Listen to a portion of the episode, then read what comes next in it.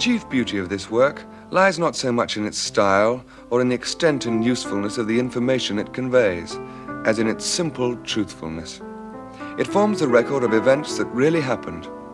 Other works may excel this in depth of thought and knowledge of human nature, but for hopeless and incurable veracity, nothing yet discovered can surpass it.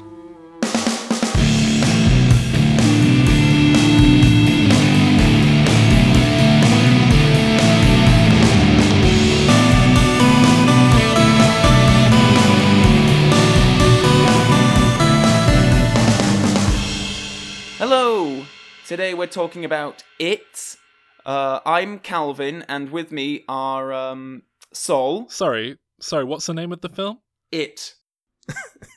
We're talking about it. I, I know we're talking about a film, but what's what's the actual name of the film? Yes, all we're talking about it. So, so who's who's on first? Who's the Prime Minister of China?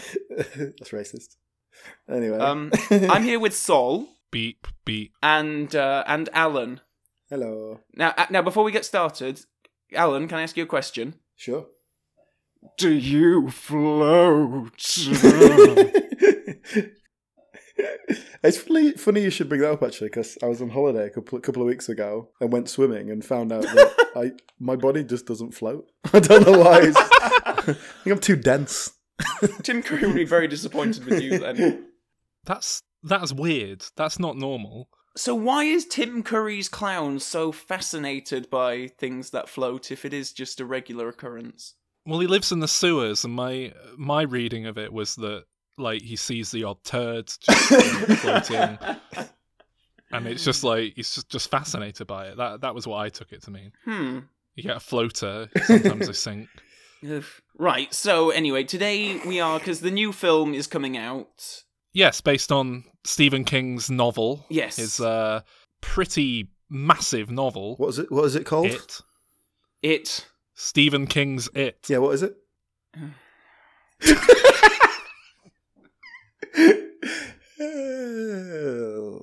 it's a pre- Um, it is a pretty shit title, isn't it? How do you Google that? Well, I think I think if you Google it, the the book or the miniseries or something comes up. Yeah, I think the re- most recent film is the most popular Hmm. search for it. Um, Hmm. But anyway, yes, because we're going to be talking about the mini series today, which is basically two 90 minute episodes, which were aired in the early 90s, I believe. 1990. Ah. They're often incorrectly regarded as a TV movie. Mm. It does feel like a TV movie though. Plays Yeah. that. Well, it, it I mean, there's not much different. Yeah, it, it's a two part TV movie, basically, isn't it? Yeah. But it was Mm. it was aired in two parts, which is why it's three hours in length. If you do try and watch it as a movie, Mhm. it's why it's two different films stuck together. If you do try and watch it as a Mm. movie. Did did you guys both watch it as a movie? I had to pause halfway through. Obviously, it runs all on one on the DVD or Blu-ray, but I had to stop it halfway because I just it was just far too long for. Well, mine mine stopped. Mine stopped off halfway. I had to turn the disc over. Yeah, Oh. yeah. I was going to say it's on on DVD. It's Ah, oh, interesting. On Blu-ray, it just all runs. I, I, I does it stop at the moment when um one of the characters kills himself in a Yeah, bath? yeah, yeah, yeah. And in fact, there was there was no there was no credits or anything at the end of the first half. It just stops Oh, abruptly, and then you have to turn it. Ah. See, that's the point where I decided to stop because it was like pretty much bang on halfway, and I thought, well, okay, It this must be bang the end of part Yeah, one. I so. also actually Yeah. watched it in two halves. Yeah, I did. So, um, has either of you seen it before this podcast? Have any Yeah. preconceived, you know, uh, opinions or? My my memory of it was that it wasn't particularly good. Um, having watched it again, it's even worse than I remembered it. So yeah, it's it's just a weirdly iconic film that Mm. not or miniseries, whatever it is. It's a weirdly iconic work that like just isn't actually any good, and I Mm. can only assume is because a whole generation of people saw it on TV and it scared them as a kid, Mm. and so they've grown up with this being the definitive scary clown that, Mm. that yeah, you can go to because that's the other thing the idea of scary clowns is such a cliche now. isn't it? huge yeah cultural phenomenon uh now more than ever really and it's become such a thing that you need a, a, a pop culture icon to latch onto much like you know people think of killer dolls they, they often go to chucky Mm. just because it's one of the few named killer dolls Yeah. to to go to i suppose Um, Yeah. even though a lot of people haven't seen those films. Go to Jaws. Yeah. Mm. Jaws the shark. But at least, at least with Jaws, that is like a classic film, and It's a and good one film. that's very fondly remembered. yeah, I I think with with it, it's really benefited from just finding a niche. There's a gap there with no one filling it in. There- Mm. There's loads of killer clown movies, but they're all like really low end, straight to video Mm. shit that no one cares about. Is there anything uh, earlier than this? Like anything significantly earlier than this? There was that. Um, Um, there was in real life. There was that serial Yeah. killer who was a clown. Yeah. What was his name? Uh, well, that's oh, um, um, it's three names, isn't he? I yeah, don't. they all yeah. John Wayne Gacy. yeah, that's right. Yeah, But yeah. John to Wayne be honest, Gacy, that yeah. that whole he dressed up as a clown thing is a bit of a myth. Uh, no, no, he did Yeah. it, but like he did it once. It wasn't like his Yeah, he didn't like thing. kill anyone while dressed as a clown, but it was still yeah. It's a prominent urban legend, isn't it? The the idea of the killer clown. I don't know if that comes before him or after him, but you know, the, the the the most famous story I can call to mind is the one of the babysitter and the clown statue. Are you familiar with that? No, I don't know it. Oh, okay. Uh, let's see. It's basically babysitter looking after the kids, puts them to bed. They can't sleep or something, and she goes into the room. Oh, it's, it's either the kids or just she doesn't like it. But basically, she phones the parents and says, "Look, this uh, this big clown statue in in your room or in the kids' room or whatever is really freaking me out. Do you mind if I just put a blanket over it?" Hmm. and they go, "Take the kids and get out of the house now. We don't have a clown statue." Oh my and god! she goes, "Ah!" And that's that's the story. And obviously, it falls down because you know, in reality, people would just be like, "Clown statue? What are you on about? what? what are you talking about?" And also, you'd look at a clown statue and go. Oh look! There's a, a physical, breathing human being who isn't stood perfectly motionless because that's physically impossible for a living, breathing person to do. Um, that's scary. I'm gonna run. Mm.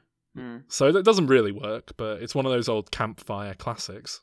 Th- there is a film I'm aware of that predates the TV um, miniseries called Killer Clowns from Outer Space Ah, yes. which I've never I've never seen, but I'm Mm. aware of it. So, I mean, obviously predate. I mean, obviously it predates the idea of it because the whole point is that it takes the form of a clown because it's scary to the kids. That Mm. that is the I don't know about um, that. for Pennywise the clown, the being known as it.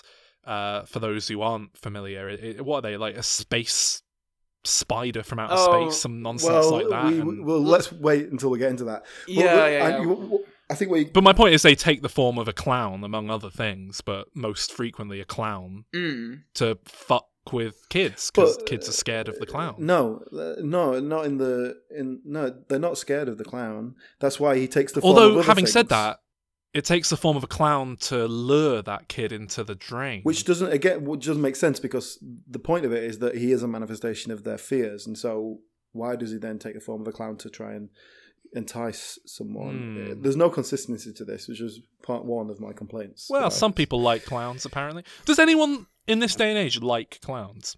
Mm. Um, when I was when I was sixteen, I, I had a girlfriend who was a clown. That was my first Oh, kind of God. like proper girlfriend. I bet you did. I bet you did. You you left the makeup on at least once, didn't you? Oh. she she worked she worked at one of those like kiddies places where you take kids for birthday parties, and the, th- the Hmm. What, it was a clown thing. Real clowns. And so, well, no, they were just waitresses, but they were dressed up as clowns and whatever. But I presume they had clowns as well who actually did like tricks and performances or whatever. When when when was the heyday of clowns? What are th- where are they from? Victorian era? Are they later than that? I, I don't really know when. Twenties? I like fifties? But, Because uh, I guess nowadays, jesters were always a, yeah, a thing, weren't they? But I I maybe I don't know. Maybe evolved from that. I, I I, don't yeah, know. you're probably right. It definitely seems like there's a there's a sense of mime involved in there. Yeah. Yeah. Uh, some that sort of influence. As a kid, I never looked at clowns and thought, "Oh, brilliant! I love clowns. I liked Mr. Bean. Um, Yeah. You know, I like stuff like that. The the the modern. Well, I think clown. clowns ever. I, I was reading an article because there was this whole, you know, the, these killer clown guys who like Yeah. dress up in real life and go out and stand up in car parks in, at night and stuff. And there's like this all these like genuine clown societies that are getting really upset about all the negative Hmm. like even for this upcoming film version of it they're like um writing articles and stuff being like how this is really affecting their work the anti-clown not- defamation league. No, it's pretty much that. Uh, and they're all talking very seriously about like, no, this really isn't okay, and blah blah blah. But um, yeah. But I agree with Sol. I think it, you know, clowns are either lame or scary. I don't know anyone who thinks of them as being anything other than um, that. Well, this is it. Like even even in terms of the the pop culture I've consumed and the the films, yeah, they're they're they're scary or they're a kind of tragic alcoholic figure in a French Yes. film who's about to kill themselves. It, there- there's no there's no in between. Krusty the Clown on The Simpsons is the only example of a legitimate clown I can really think of. Maybe Ronald McDonald, but even Krusty the Clown is a Hmm. complete subversion of. It it feels like this outdated archetype that they're parodying that Mm. doesn't really exist anymore. And I mean, he was Mm, he mm. was based on a character on TV when they were younger, I think. So maybe it was just something that was legitimately popular on American television at a time.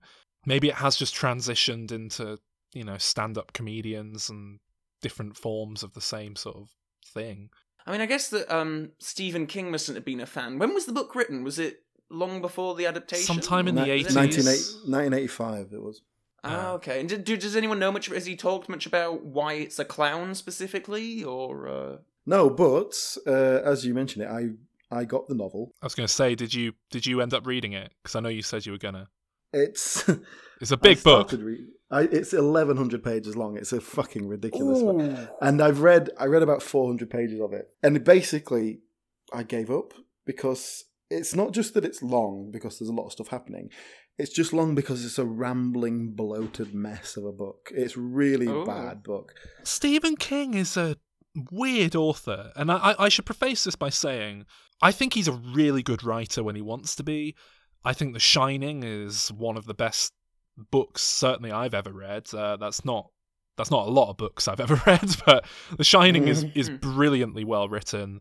Um, I really enjoy most of what I've read of his, but he does have a lot of really bad habits, and whilst I haven't read it, they appear to be com- on full Well, firing on full. Yeah, I mean this is TV this movie. was this was written in 1985. He was at the peak of his popularity. Mm. It- like no one was going to say no to him. No one, there's no publishers, editors going, oh, maybe you should take this out.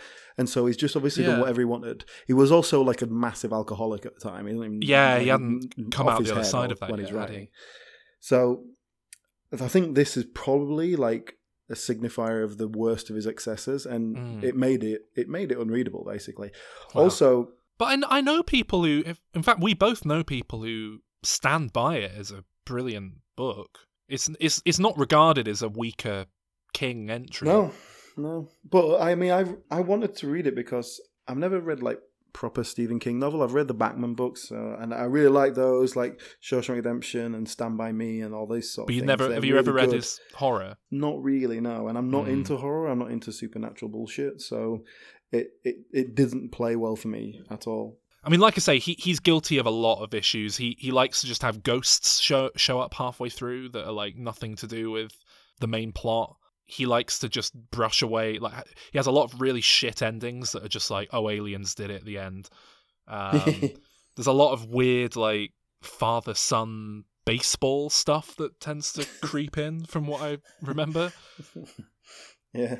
Um, Hmm. Well, and I mean, this the the problem with this book is like some some of the writing is excellent. You know, you can tell he's a good writer, but it's just Mhm. so overwritten. It's too long. You've got seven main characters, all of which get their own introduction. And they're all exactly the same, Uh, you know, to to, Mm. base, to the basic extent. Like the circumstances are slightly different, but they all kind of like, oh, I've forgotten about this thing, and now this has happened, and now I'm remembering this. It's just all the same, and it's just you're just reading the same thing over and over again. It's boring. I would love to. I mean, I, I do want to read it one day, just because I I'm really intrigued to know if if the book works any better because it the the concept of the the story it's not necessarily bad, but it's just one that and the concept being that this being manifests itself as these characters' worst fears and feeds on that and everything.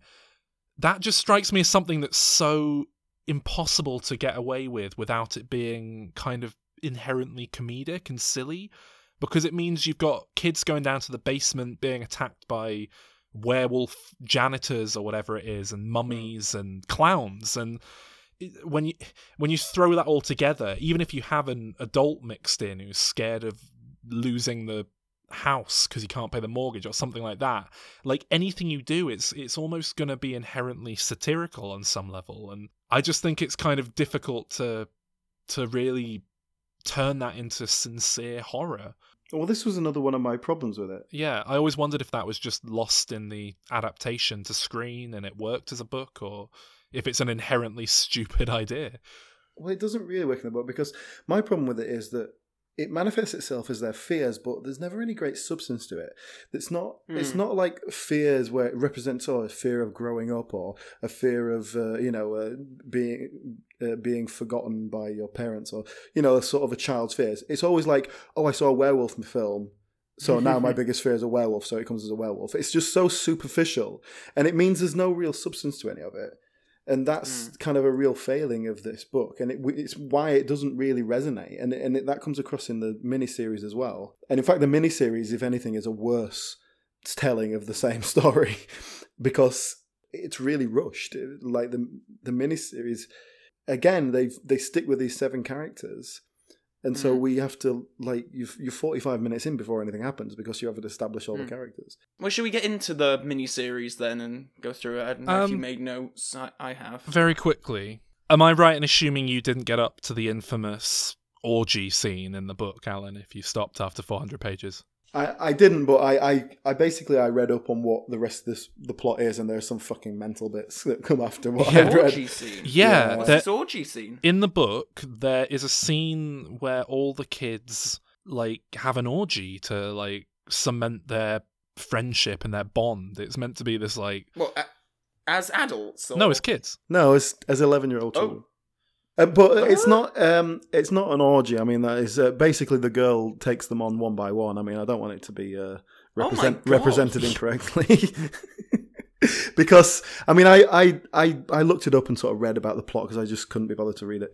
So I've made a few notes about what else happens that isn't in the miniseries because it goes into some weird places. That being one of them. Obviously, I flipped Yeah. forward, found found that chapter, read it immediately, um, and uh, and it's not as it's not I don't know it's not quite as bad as it seems because it's not it's not very sexualized. It's kind of there is a sort of strange innocence to it, and and very much the point of that scene is the kind of the loss of childhood kind of thing and it's kind of like it's marking that. It's near it's right near the end they've killed the thing and and they're kind of having this this moment and and and they're talking about doing it like they refer to sex as it so like that's that's kind of that brings it all together. And it's actually one of the few moments where it feels like there's some meaning behind it all or whether there's some like Hmm. deeper allegorical thing going on. So it wasn't as bad as it sounds but it is and and when i when i'd been reading stuff earlier there's a lot in the book about the girl of the group bev and like and the other characters are like they kind of fancy her but they don't really know they don't understand that yet and they don't quite know what it means and all that sort of thing and that's good because they're supposed to be 11 years old and that sort of makes all sense right Hmm. well do you do you think that'll um make its way into the the new film coming out Well, it's supposed to be a more faithful adaptation. Well, that worries me because not because of that. That is at least like sex is a thing that actually exists, as opposed to some of the other things that happened on later on in, the, in the book. Let me let me just find my notes. I'll tell you some of the things that were in the book that don't don't make it into the uh, into the final thing. So they in the in the miniseries, it, we never find out like where it comes from or anything like that. Uh, but the the children in the in the book they use a Native American smoke hole um, to hallucinate, uh, and then they see Oh my god. they see where it comes from and they find out that it, it, it crashed to earth on an asteroid millions of years earlier and then Oh it just sort of wakes up to feed every 27 years. And Oh then god. and then the thing speaks in first person like it becomes a first person narrative and it talks. And it tells it tells it that it originally came from a space kind of between universes. So it's like these alternate universes and it comes from this space in between. Um, and then it preys on children because if they're more easily scared and if something's scared they're more tasty something like that That's the opposite of what Hannibal Lecter says. Well, they they later and they later uh, find this ancient ritual called the ritual of Chud uh, that, allow, that allows um, Bill, who's like the main one, he enters the interdimensional inter-universe dimension and confronts the monster. And there, that's where he meets. Um, Wait, is it a world of its? No, but he meets this turtle that created the world by vomiting up when he had a stomach ache, and that created the Earth. Um, so this turtle is God, basically. Um, and then to defeat hang the monster. Wait, are you sure you weren't reading a um, Terry Pratchett book? Yeah, no, By no, mistake. no. Sounds it's, like it has got a bit of that. But apparently, this does connect. This does connect to some of the Stephen King Dark Tower universe bullshit. Uh, so there are connections. But then, anyway, so then Bill enters somehow through this ritual of Chud. He enters the monster's mind, discovers that it's like a big ball of light kind of thing, which they call the Deadlights, which happens in the miniseries and kind of comes out of nowhere. And you're like, where did you get that? And then somehow they defeat it by causing a storm which floods Derry and destroys part of the town, and the destruction of the town signifies the death of the creature. And then they and then they all have sex. Uh, I'm not quite sure why they skipped that out of the miniseries. All that. Budget. oh, and then it, yeah, it does at some point become a spider thing as well. Maybe I'll read Misery first. So, should we get into the miniseries proper then? Because I think um, it sounds like I might be the defender of some of the stuff that we're going to see. I suspected you might. Oh, be. do you do you like it then? Uh, I wouldn't go that far. I think there are some. I think that there are scenes in it which I think are brilliant, mostly involving uh the part one and when it's specifically focusing on the kids and the Oh, adults yeah. are only really seen sort of you know in flash forwards. my my sort of guess of what this film was gonna be when I when I went into Mm. it was probably you know rubbish but good whenever Tim Curry shows up. I just Yeah. expected Yeah. him to come in, steal the show. Um, I I don't even know if his stuff works that well, to be completely honest.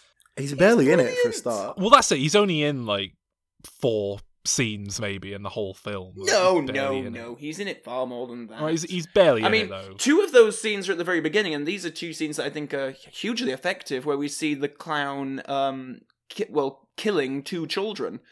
Uh, there's a bit where the one girl is going around the neighborhood on a little. Um, She's just walking little and then bike she and- sees a clown. She's on a little bike, and yeah, she looks over to the washing, and there's nothing there. It cuts back to her. She cuts back, sees the clown, cuts back. Clown is smiling happily. and then the and then camera it, like- goes zooming in at her, and she goes, "Ah!" I think that's effective, but no, no I But mean, then there is a the- wheel, the- a wheel spinning, which is the international Oh, yeah, cinematic symbol true. for a, a death of a Oh, child. I do love that. That's one of my favorite. My that that and a tramp spitting the wine out and looking at the label. but then we have the other, probably the most iconic scene in the whole Georgie. film is, yep, Georgie's death. The young boat. boy is playing out in the rain, in, which is incredibly bright. Uh, it's very light outside. Say it's raining. And he's really invested in that boat emotionally. That he's like presumably made out of newspaper. It's like a paper boat that his brother has made for him. Well, his brother made it for him. I think you know that's saying something. He's playing with the boat. It goes down a little drain, and he looks down the drain, and of course, Tim Curry pops up as Pennywise and tries to lure the child into the drain. Now, perhaps this is clear in the book, but this is a, a, a broad question. What are its limitations when it comes to killing the children or getting the Hmm. children? Because this make this scene makes it out, and this was the only scene that I was familiar with before I came to it. This scene makes it seem like he needs the children to come to him. He needs to be in the sewer with them, or at least in some kind of water. But it's really inconsistent. Well, this is it. It it feels like he has to lure the kid in, but in the previous Yeah. scene, basically, with uh, certainly the previous time we see it, it just attacks the girl with no provocation whatsoever. Yeah. And later on, we'll see it like come out of when one of the kids is in um, some showers at school. Yeah, yeah. The, the clown comes out in the middle of the room, and you think, oh, it's going to get him. And then it doesn't. It just goes back, and then the kid presumably runs away. It's like he's so close to just like grabbing the kids at certain points, and he just doesn't. But he obviously wants to. He's not like he's even toying with them. Yeah, there's no there's no logic to it whatsoever. There's no there's no logic to it. There's no reasoning behind it. There's no meaning behind any of it. He can he can sometimes do anything, sometimes, but yeah, it doesn't. Like at some points in the book, he kind of in the later points he he can control people. Like he kind of almost possess people and make He does them that in other the thing, doesn't he? In the miniseries, from what I remember. things. Yeah, I don't know if he just takes on the form of the people or does he possess them? I can't remember. It's very inconsistent. I'm pretty sure he he he practically possesses that guy as an adult, doesn't he? Because he appears on the moon and sort of says like, Oh, "Do my bidding" or something, and then the guy goes. Well, I don't know if that's possessing so much as he's Manipulating, I guess. Yeah, but it's. yeah. I mean, still that level of inconsistency. Like, I'm not even sure where that guy is. He's in a mental asylum at whatever point it is. But this clown is talking to him through the moon, and it's like, I mean, how is this working? There's just no logic Yeah. to the, the creation, the villain, and that's the thing that really annoyed me throughout the whole thing. Because I could would have really invested if this was just kill a clown. He's in the drains. He's gonna get you whether it's in your bathroom or your hmm. The um the kids are very much they're all very much archetypes, aren't they? Like you've got a bland boy as the lead, a bland girl, and then you've got a joker, you've got a fat one, you've got uh what are the other ones? the, the sickly one. One one of them's Jewish. Yeah, Guess that's that it. counts. Are you describing kids or types of clowns? Joker, Um, Jewish one. and there's a black one. And I'm not being flippant when I say this. It's like that is genuinely their only. You know, he's Yeah. like he's Yeah. introduced as oh he's Jewish, and that's that's it. I thought that the child actors on, on on large were quite good Yeah. as well. Actually, I, yeah, I thought yeah. they all did good jobs, which is probably why I was more engaged with them than the adults. Because gener- generally, for such a large cast, I don't uh, I don't recognize many of them. I know Tim Curry obviously and John Ritter. John Ritter, yeah. Yeah, yeah. We've seen um, Olivia Hussey before in Of several course, yeah. films. Actually, she's, She's a becoming a, bit of a yeah, yeah, yeah. No, she's an unofficial mascot. But the one person that I want to ask you two about is: Did you spot um, another mascot of the show, Gary Chalk, has a small role? No, in I the did not. No. Oh, really? Oh, interesting. He's um he um there's uh which is the kid with the the nerdy one? Is it Eddie? The one who's got like got his inhaler and That's he's Eddie, the yeah. asthmatic one.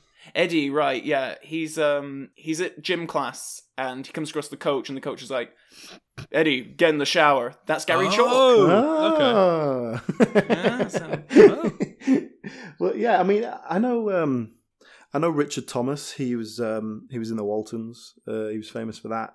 Uh, he's Hmm. he's the adult Bill. Um, and I recognise a, like a few of them. It's, it's one of those things where you recognise them, but they're not like hugely famous. You go, oh yeah, I know his face from somewhere.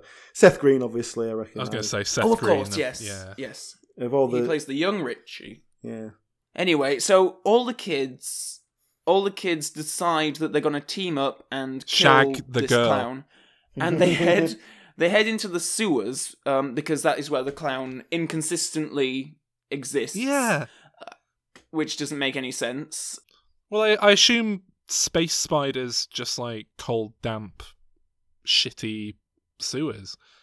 We don't know that it's a space spider at this point. At this point, it is a clown. But then when they get into the sewers and the bullies followed them, and a couple of the bullies are killed, Hmm. by just this shining light. There are points where pipes like open up and there's just this shining light, and one of the bullies is sort of slowly taken into it, and it's quite strange. And uh, this is when it goes off the uh, off the rails a bit for me because I can go with a clown that dwells in the sewers that eats children and has some sort of supernatural edge to it. Yeah. But when you start getting into this weird, like, oh, it's a light, it's a thing, it's, It's an so entity, it's Stephen not King. really a- That's so Stephen King, though. He does this all the time. He ruins all his stuff with.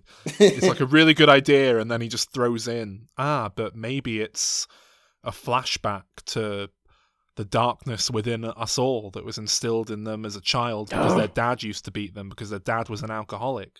And it's it's like, what are you You know- talking about, Stephen King? Do you know Stephen King's dad like left the family when he was a small child? That explains a lot. like he, he went out. It was. It's one of those classic. Uh, it's one of those classic. Um, his dad went out for cigarettes one day and never came back. Oh my god. Like it's that story. So it's in the sewers uh, where the kids confront it, and it all gets a bit Nightmare on Elm Street for me here because there's some kind of thing about the power of imagination, and Oh, yeah. it does get a bit like I don't believe in you. yeah, don't look at it and it won't Yeah, and it's you. like I what? I don't get that because it's it is there. and it is going to get you whether whether you're looking at it or not. Like I don't really. But it only gets one of them when he like when it like does the voice of is it his dad? Who is it? It does the voice. It does the voice of someone, and then the kid looks at it, and then it like carries him off screaming. Is it Georgie? He he does the voice of the boy's little brother. Oh, is that it? Uh, yeah, I think so. Yeah, I can't remember. I think he does it again in the second part. Um, I don't know. There's a there's a lot about Georgie. he does a voice and makes them like look at him, but it's this weird thing where he like he like has to trick them into looking at him or something to actually be able to get them. It- So can we talk about Tim Curry's performance here? Because I, I, I think it's I think less of it in the second episode than in the first. I think part of that is because the way it's filmed. In the first episode, every time Tim Curry is sort of talking to one of the kids or something, he's very it's almost sort of David Lynch Mm. staging of like, you know, he's very much in the middle of the thing.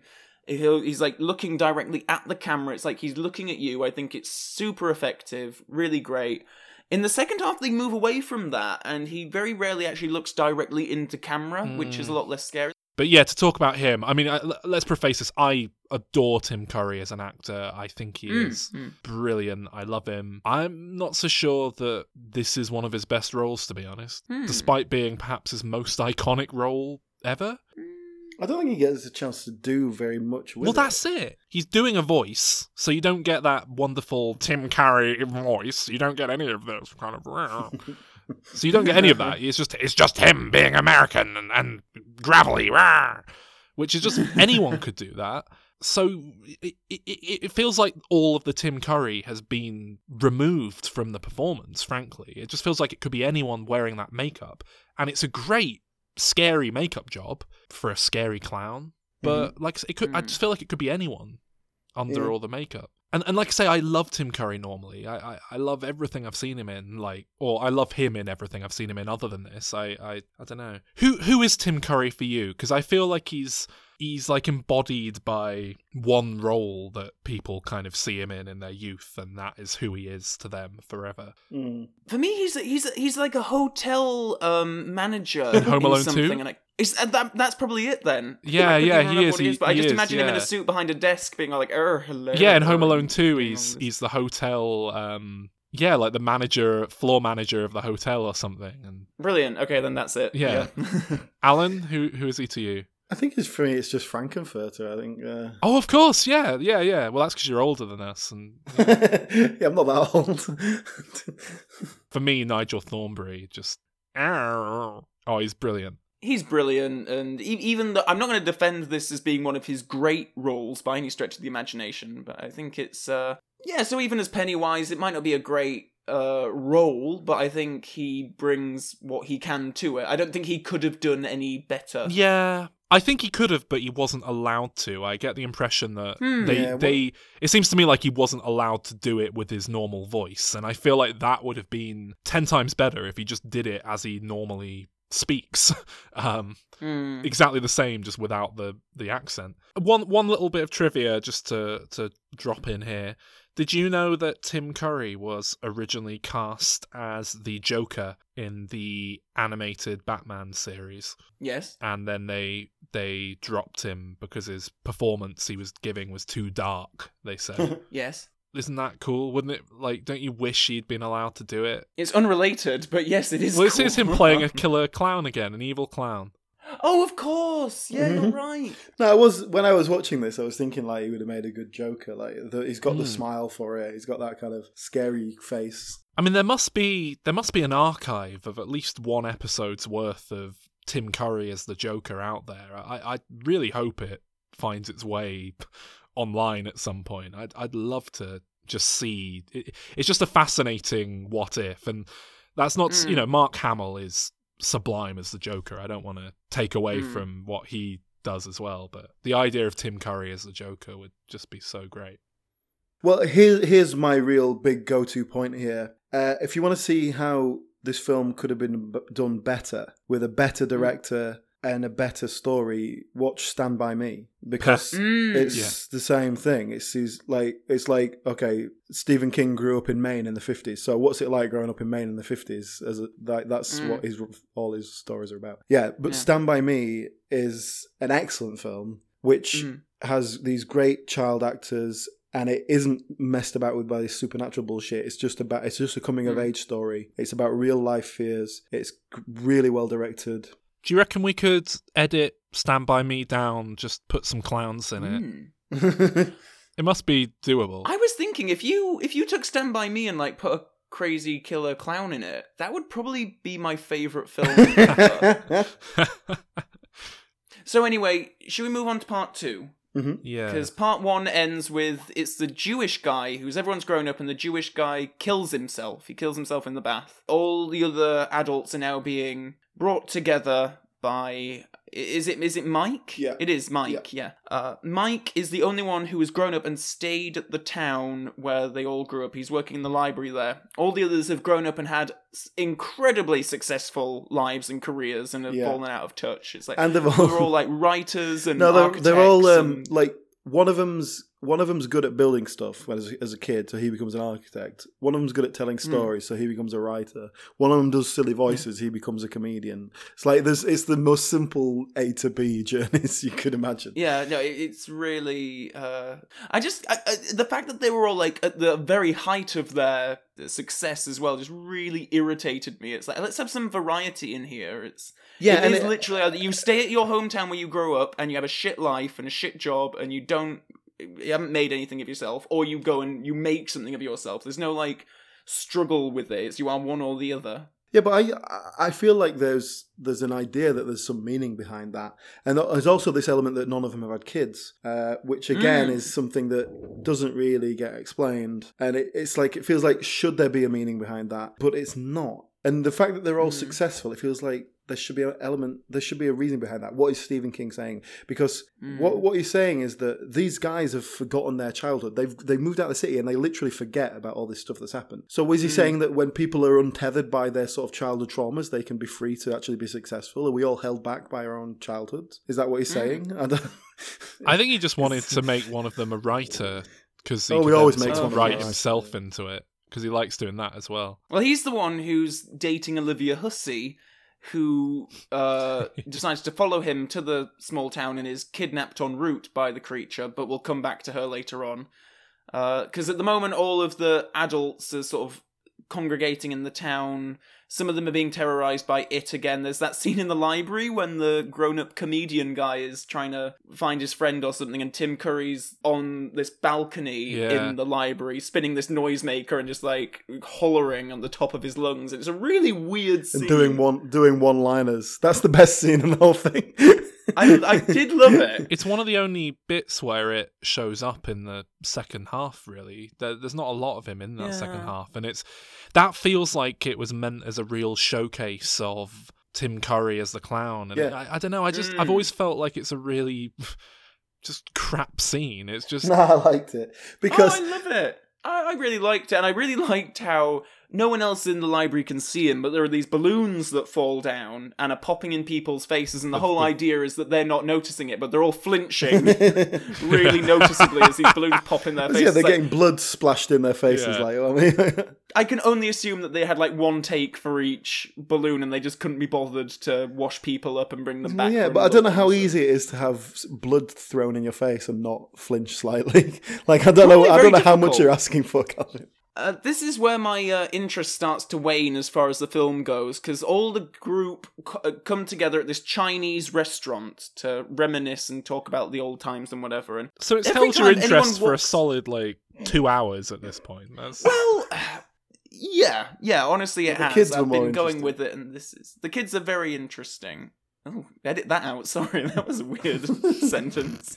Um, but it's in this second bit specifically. It's at this Chinese restaurant where everyone's coming in one by one, and they're all fainting or shouting or screaming or something. No one else in the restaurant seems to be noticing this. That all this craziness is going on in this room, and uh, they're all reminiscing and talking and being stereotypes, and it's just quite done. Then there's, horrible subplots around this point. The one of the guys gets stabbed by one of the bullies who escapes from the mental ward, and it pretends to be the woman, and it's a bit of love triangle going on, which doesn't really. what the the bully go- pretends to be a woman. No, no, no. It.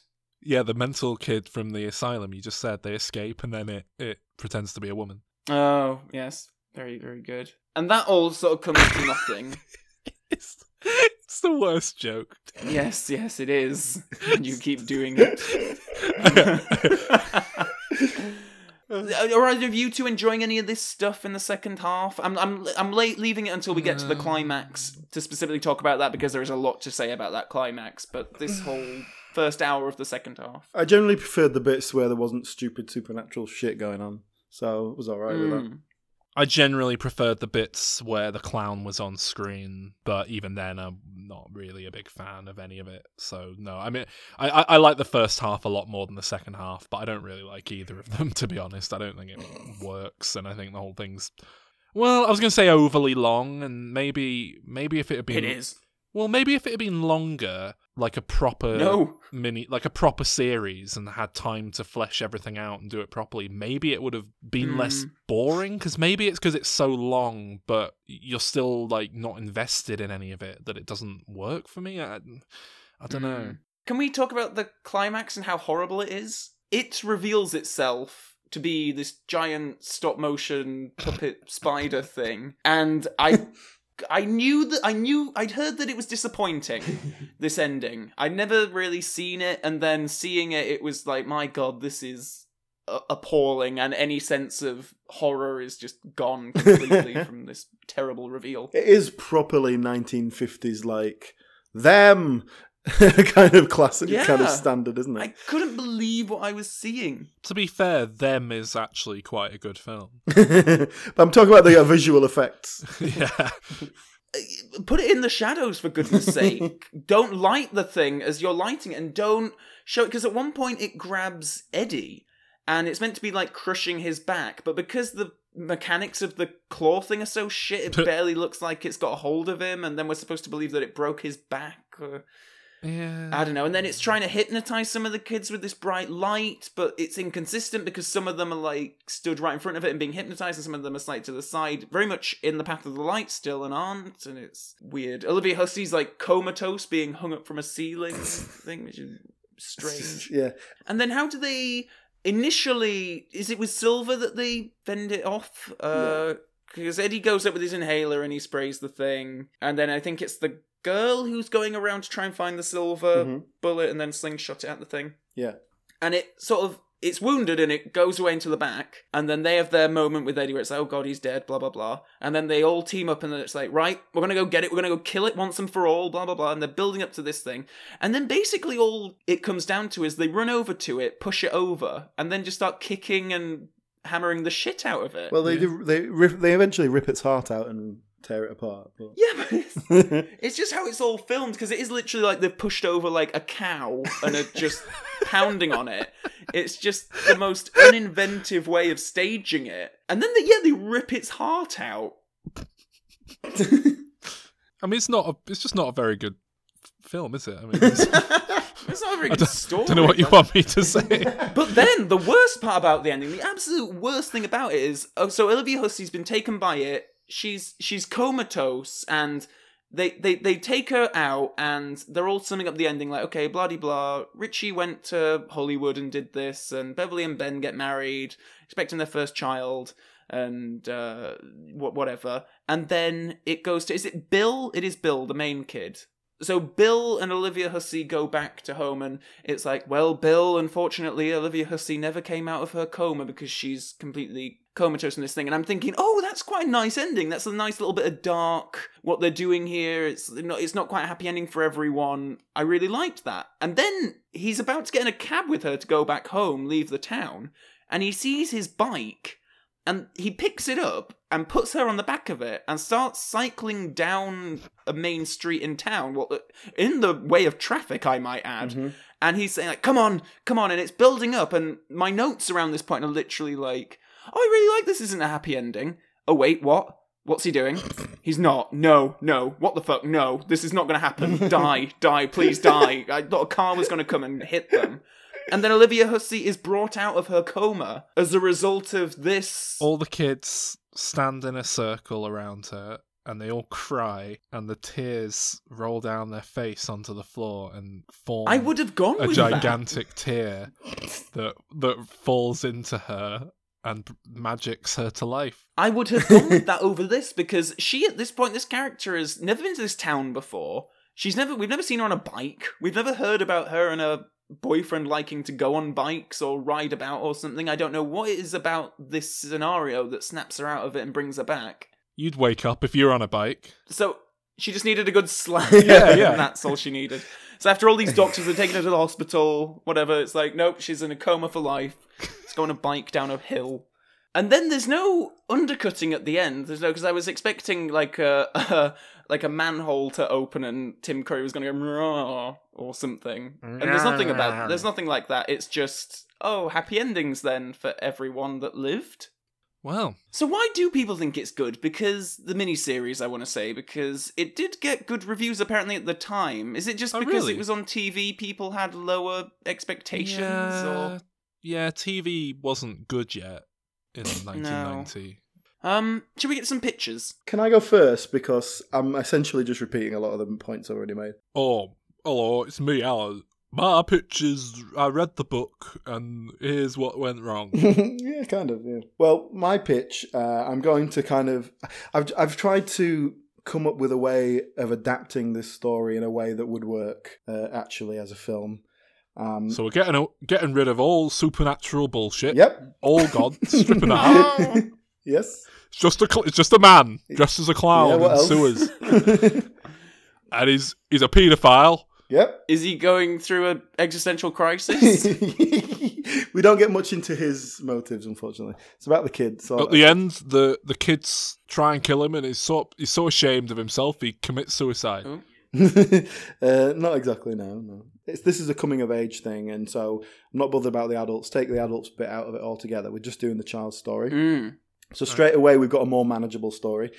I'm going to cut. Yep. brilliant. I'm going to cut it down from seven to four characters because most of them are completely unnecessary. So you've Yep. got Good. you got good. Bill, who's kind of like the leader guy with the little brother who got killed. Bev, the girl. Ben, the fat one, who's like the bit of a loser, and then Richie, who's Bill and Ben. Ri- yeah, Richie, who's the um, that's what they're called. I can't do anything about that. no, no, I know it's Um, silly. and then Richie, because he's like the comic relief, so it'll be a good different character. But then you could incorporate a couple of the other characteristics from the other kids within them if you wanted to, if you needed to use them particularly. Like Richie could be Mm.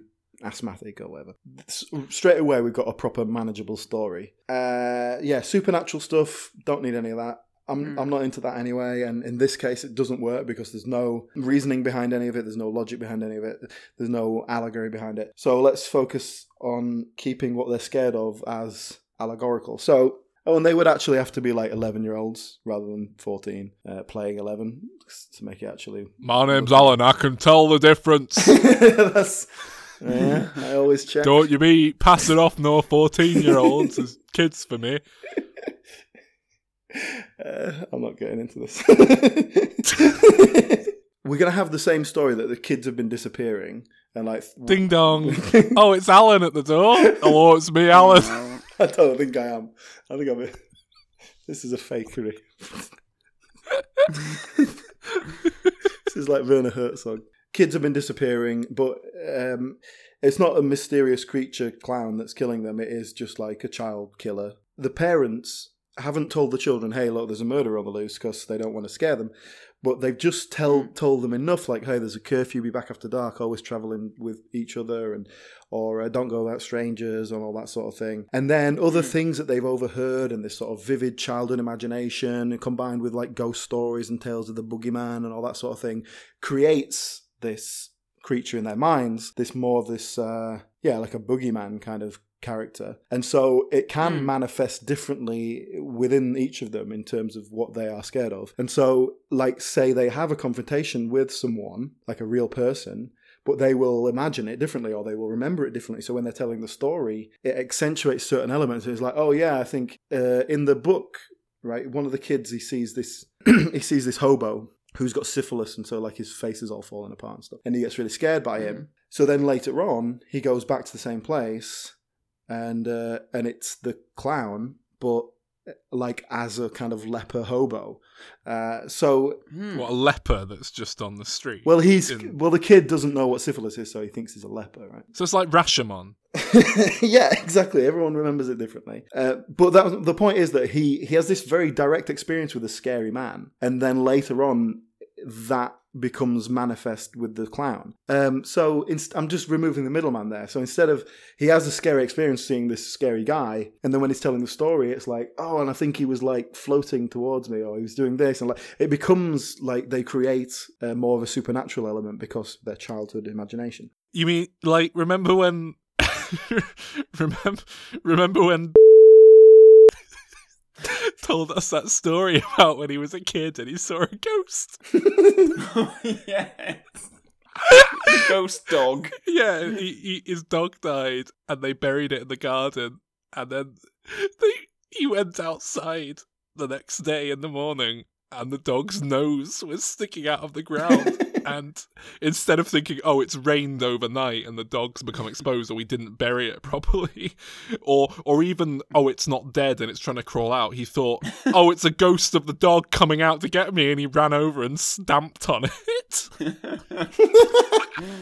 and he and he told us that as a grown man, he told us that Yeah. without any irony, like just without seeing the humor in it, without seeing like it's telling us, "No, I saw a ghost once," and uh, so yeah, it's the same thing as your film, basically, isn't it? It's all these kids thinking stuff's Hmm. happened that hasn't. Exactly.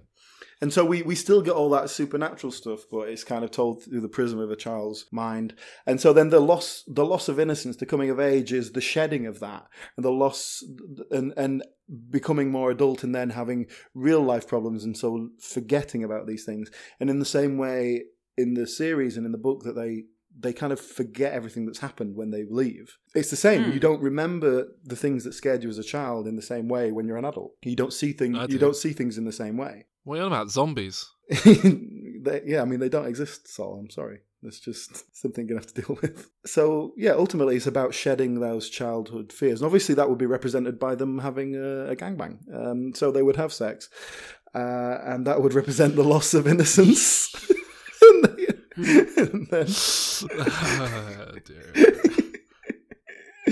yeah, and yeah, that's it. So anyway, I just that's it. I just wanted to make it kind of a take out the nonsense elements and create this sort of central story that would actually work within a you know ninety minute format, and then uh, and and have it a bit more resonance, emotional meaning behind what's scaring them, rather than just scary nonsense. Anyway, shall I go ahead with my pitch then? Yeah, go. On. yeah, well, do what you want.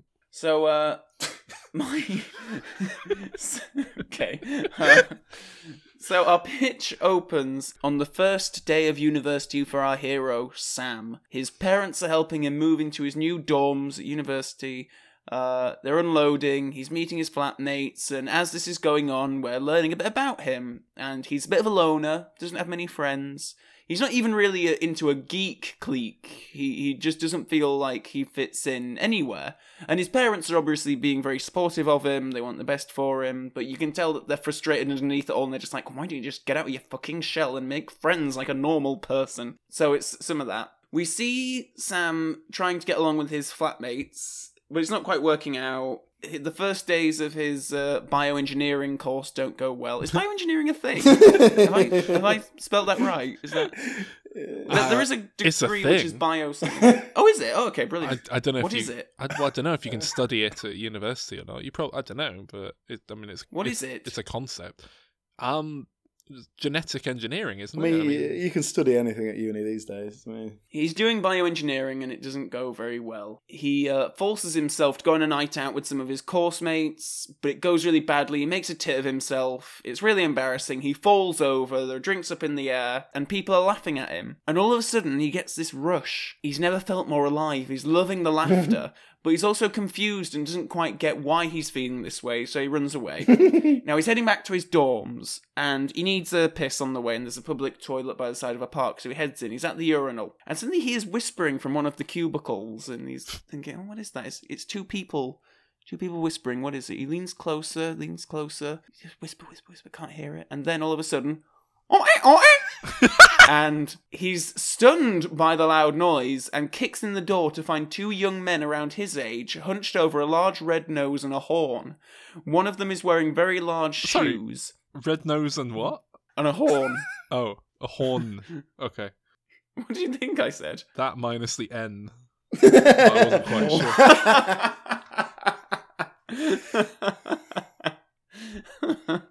Um, one of them is wearing very large shoes, and Sam is intrigued. He feels a stirring, but he doesn't know how to process these emotions, and he runs away. He gets back to his dorm and he can hardly sleep, so he starts Googling what he's been feeling. Uh, he thinks he's ill, and he comes to discover clowns, which are a fringe group who exist solely on the sidelines of society, conducting their business in secret and having these clown parties where they all dress up and fall through doors while saying things like, Thought I'd drop in, and Wacka uh, wacka. squeezing their hands. Wait, is this Yeah. a James Bond party? James Bond clowns. Do clowns not do puns? Wait. What's that at the door? oh look, it's it's Clown Bond. Do you have Prince Albert in a can? well, you better let him out then. Uh, so Beep, beep. Sam Sam Sam is trying to get on with his life, but he can't stop thinking about clowns. He starts to deliberately fall over in public places, uh, and he gets laughs, and he's really enjoying this. It's like his way of sort of living out some of these um, feelings, you know, fantasies and whatnot. Uh, uh, unfortunately, one time he does an especially silly fall, and an old um, woman passing by spits at him and calls him disgusting. He starts to reconsider what he's doing. If he really wants to pursue this, he has to go deep, take it away from public. Uh, he gets an app on his phone called Clownga. and he finds Come on, you could, you could have done better than that. Come on. better pun than that. yeah, I'm, try- I'm He, trying to think of something better. Uh, okay. l- uh, uh, Yeah, there ain't one, is there? I put five minutes into thinking about this thing. I, I, mm, I'm trying to think of what other dating apps there are. Plenty of fish, plenty of clowns. Tinder, Grindr, all sounds the same. Uh, okay, Cupid. Okay, Clown. oh, Kid. okay. Uh, Match.com, clown. I don't know. match, match, uh, match. See, dot, it's match really dot hard. clown. Yeah. He finds a local clown party nearby that night. He gets dressed up, but it's not a very good costume. He's just grabbing what, he can find. clowns list? Oh, yes. There we go. That's it. Well done. he gets dressed up, but his costume's a bit shit, but at the same time, he's really excited. He's at the party, he's making friends for the first time, and uh, one girl clown, especially, called Amanda. She and she she's making fun of him a bit uh, for his homemade, you know, costume, and it's a bit shit. But they bond and, and they start dating, and he becomes really involved in the clown community. Uh, and they start putting together plans for a great clown parade in order to bring greater awareness and acceptance with the wider uh, public. Yes, Lots of Clown. Pride.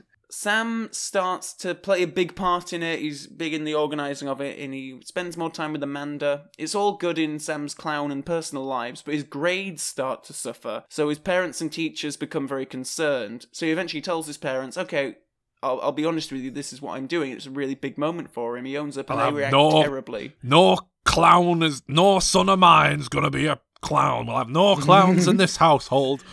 That's pretty much what it is. um, they send him to aversion therapy, and he stops. They, what, wash he the makeup off. He stops seeing Amanda. His his grades improve. What but is not by clown much. aversion therapy? Well, they You hook you. watch, you watch uh, it on, on repeat. this is our narrative low point. Uh, He's, he's, he's, he doesn't feel like he can be with his clown friends, and he's feeling really down and all this. Now, something happens here to make him realize his true calling, and I don't know what that is. Anyway, he, uh, so he has this moment of realization, and he rushes to the Pride Parade in time. He embraces Amanda. Sam's parents are there. They're part of the counter protest, and he's still shunned by them, but he says, Look, I don't give a shit. This is who I am. If you don't like it, fuck off. I've got my clown mates. It's going to be a moment where one of the policemen like proposes to a clown in the in the crowd. so he runs over to Amanda. They hug. They've got a, you know, a, a, they hold hands as they march down the street together as clowns. and we end the film with a smile appearing on the faces of two young children watching the parade as Sam gets a pie thrown in his face and falls over. Anyway, that's my that's my sequel to It. I liked that, Calvin. I like your pitch. Thank you. Yes, it's a great sequel to It. Yeah, I feel like it was an allegory for something. I'm just not quite putting my finger on it. It, it's it's an allegory for X Men Uh, ah, Yes. of course. being a mutant. Of course. Like he doesn't discover it until his puberty. Yeah, I get it. Shall I do mine? Yeah. Okay. Obviously, the thing to do is a new adaptation of the book, one that kind of takes huge liberties with it and, and tries to make it work properly as a film, turning it into two separate films that kind of do each half of the book and all that. Mm. But that appears to be what they're doing um, for real. So I've I've done something different. They they kill Pennywise at the end of it, don't they? Yeah. but they also like they kill him halfway through it as well. Yeah. So Yeah. he, so he, so he can just keep coming back. So that's that's taken care of. Yeah. so he's fueled by the fears of people. so I was thinking maybe maybe we could pick up with Ben's daughter, played by Kaylee Coco or whatever her name is. Some- Ah, something yeah. like that. She, she's about 38 now. Is that would that work? Yeah. Okay, good. Uh, so we have a character. It doesn't really matter. They they could be connected to the original gang or not. It doesn't really matter. Who cares? But they've been plagued by this Pennywise chap since childhood into adulthood. They have extensive therapy and they believe him to now be a figment of their imagination, uh, which is exacerbated by what um her let's say her let's say it is Kaylee something exacerbated by her uh, what her therapist deduces to be a subconscious desire to enroll in clown college. so she goes off to clown college. Uh, she gets there, and we meet a colourful cast of clown characters, including uh, one that's really good at doing sound effects. That could be the kid of the the one from it who does silly silly voices. Uh, Hmm. and there's also a clown played by Bobcat Goldthwait. and uh, the problem is, as much as she can be an adult about it and rationalize everything, she really is scared of clowns. And now there's clowns everywhere. So she's trying to get over it, but she's still constantly freaked out all the time. There's Mm. loads of sequences where she'll be walking to her, her dorm late at night and there'll be a, uh, a scary looking clown at the end of the hallway and she has to you know walk down this tight corridor and pass the clown and you know Hmm. we'll play it for scares i suppose but it, you know it's always all right because it's just another student but then one night she goes into a room and it's all fine but then in the bathroom there's this big clown with a balloon beep beep oh no. Ah. and and soon people on Clown Campus begin to experience terrifying episodes, living nightmares, all involving clowns. And one thing leads to another, and they realize that basically they've all come to clown college through a subconscious desire to deal with their intense fear of clowns head on. yeah. And they go around the room talking about how they became scared of clowns in the first place. It's basically all through seeing a clown on TV or a movie or reading about one in a book or something. Then they all they all look at a photo or something and the clown comes to life and he he chats some shit about how it's a Hmm. full moon or something or the moon aligns with his spider home world or so, something like that. So tonight, the evil clown Pennywise is super powered and he's going to go for broke because it's the strongest he'll be in, in years. The clown kids wait until the moon comes out and then a lone tiny little car drives up to the college car park. They think, oh, that's not so bad. But then slowly, one after another, a slew of terrifying pop culture beings emerge from the vehicle. So you've got you've got the clown from that movie Clown. I don't know if you've seen that. no, I. It's, it's good. It's good fun. That um, a guy like puts on a red nose and like, starts turning into a clown like the Santa Claus, and turns Hmm. out that like it's an evil demonic force that clowns are based on. Anyway, uh, Krusty the Clown, but it's an evil version from a, a Treehouse of Horror episode. Uh, Hmm. Every rendition of the Joker, including Mark Hamill's animated portrayal and the Lego one from uh, Zach Galifianakis, Hmm. and uh, What about the one? Uh, I suppose you've seen a film called Vulgar, which is um, Uh, no, is it John Waters? no, no. When you know after after, after Kevin Smith did Clerks and uh, uh, probably after Mallrats as well, he, he he had enough clout that he could get help things happen for his friends because like he was given uh, Okay. he was given like uh, okay you make you can make really low budget films so here's some low budget like you can executive produce these films so one of his friends is bryan johnson directed a film that he wrote i believe called vulgar and it's brian o'halloran who's Hmm. dante from clerks p- plays Ah, this okay. clown and he's like uh, i think he might be an alcoholic he's definitely sort of depressed and he he gets raped um, uh, and you know it's not a particularly pleasant film. Anyway, you could have him. Put Brian O'Halloran in it. I'm sure he's available. yeah, yeah, he's there. Uh, the clown zombie from the background of uh, Day of the Dead is in there. Uh, Crispin Glover's clowny clown clown. um, Can um, the Jerry Lewis clown from that unreleased Oh. movie about a clown in a concentration camp be in there? yes, absolutely. We got Doctor Rockso from uh, he's looking for cocaine from Metalocalypse. Ronald McDonald, but but specifically Hmm. like from a Japanese advert where he's played by a Japanese guy. Oh, this is just yeah, funny. run, run, run! Terrifying. Oh, I forgot about that. Yeah. Uh, you've got the clown with the tearaway face. You've got Twisty the clown, uh, the highlight of American Horror Story to date. You've got Mr. Jelly, and he's explaining that the the person in question's actually scared of Mr. Jolly, but Mr. Jolly couldn't make it, so he's come instead. Uh, and uh, of course, you've got that orange clown from the White House. All right, guys. Uh, satire. I googled famous clowns, but I'm just getting like I'm just getting genuine clowns, like not pop culture clowns. Well, feel free to throw out any clowns if you think of them. Uh, anyway, so they step forward and they discover that the clown wait minute, college wait kids there- were prepared. uh, there's a picture of the what's the oh, it's a kids show and there's a, a guy on it. and I think it's for deaf kids because he does sign language all the time. Oh, Mr. That's it, Tumble, that's he's it. Yeah, yeah, terrifying. Yeah, he's he's scary. Anyway, they step forward only to discover that the clown college kids were prepared. Uh, as the first clown opens the door, a bucket full of streamers that was precariously placed on the top of the door falls down upon them. Oh. It's Home Alone, but with clowns. well, I've, I've, I've thought I've thought of something. What about the insane clown posse? oh yeah, the, and the Juggalos. yeah, all Yeah. them. Your uh, your your uh, muscle. Yeah, the clown kids they're they're pelting the clowns with water balloons, washing their makeup off. Lego Joker he walks into a room and and they've scattered Lego bricks all over the floor, so he's like walking, going oh, hurting his feet on these Lego bricks. And then uh, Bobcat Goldthwait's character has an awkward run-in with Shakes the clown, the clown Bobcat Goldthwait portrayed in his debut feature film, who is yet another alcoholic, depressed, suicidal um, clown. Uh, but just as Shakes is about to kill him with an axe to the head, a bullet takes him out, and Bobcat turns to see a clown with a golden gun in the doorway. He wipes the makeup from his face to reveal that it's none other than Roger Moore's 007 James Bond.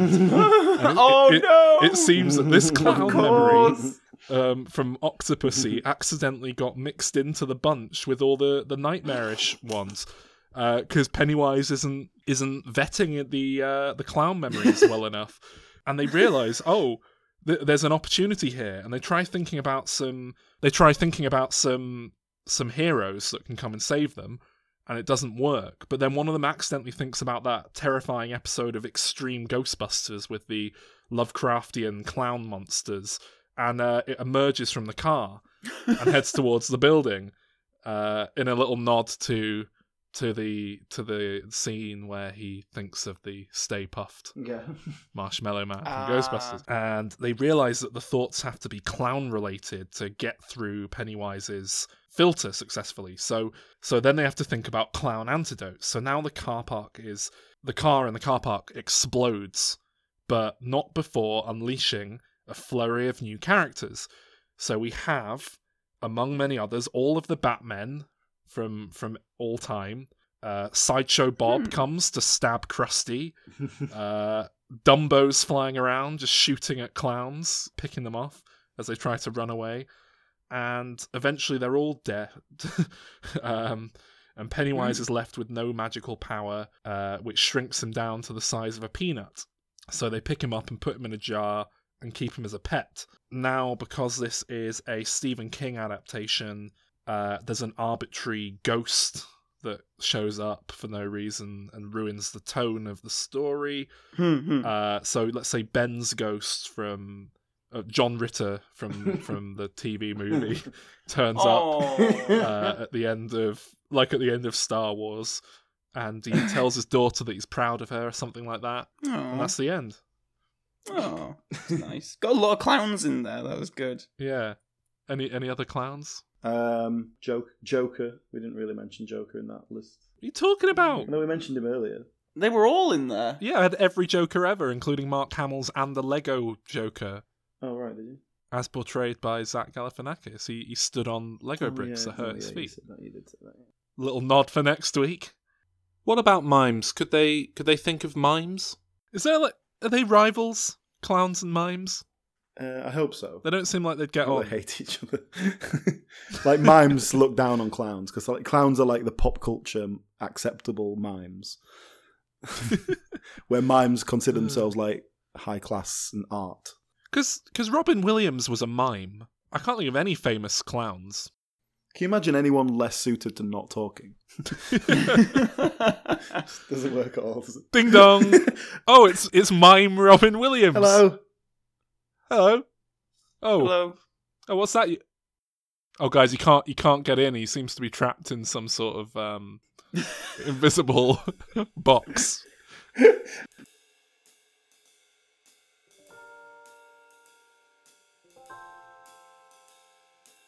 That was our episode about It. It being the title of Stephen King's novel and the miniseries and upcoming film, as opposed to the generic pronoun used frequently in the English language. Let's clear that up once and for all. Oh, and come back next week. Thanks for listening, everyone. Goodbye. Bye.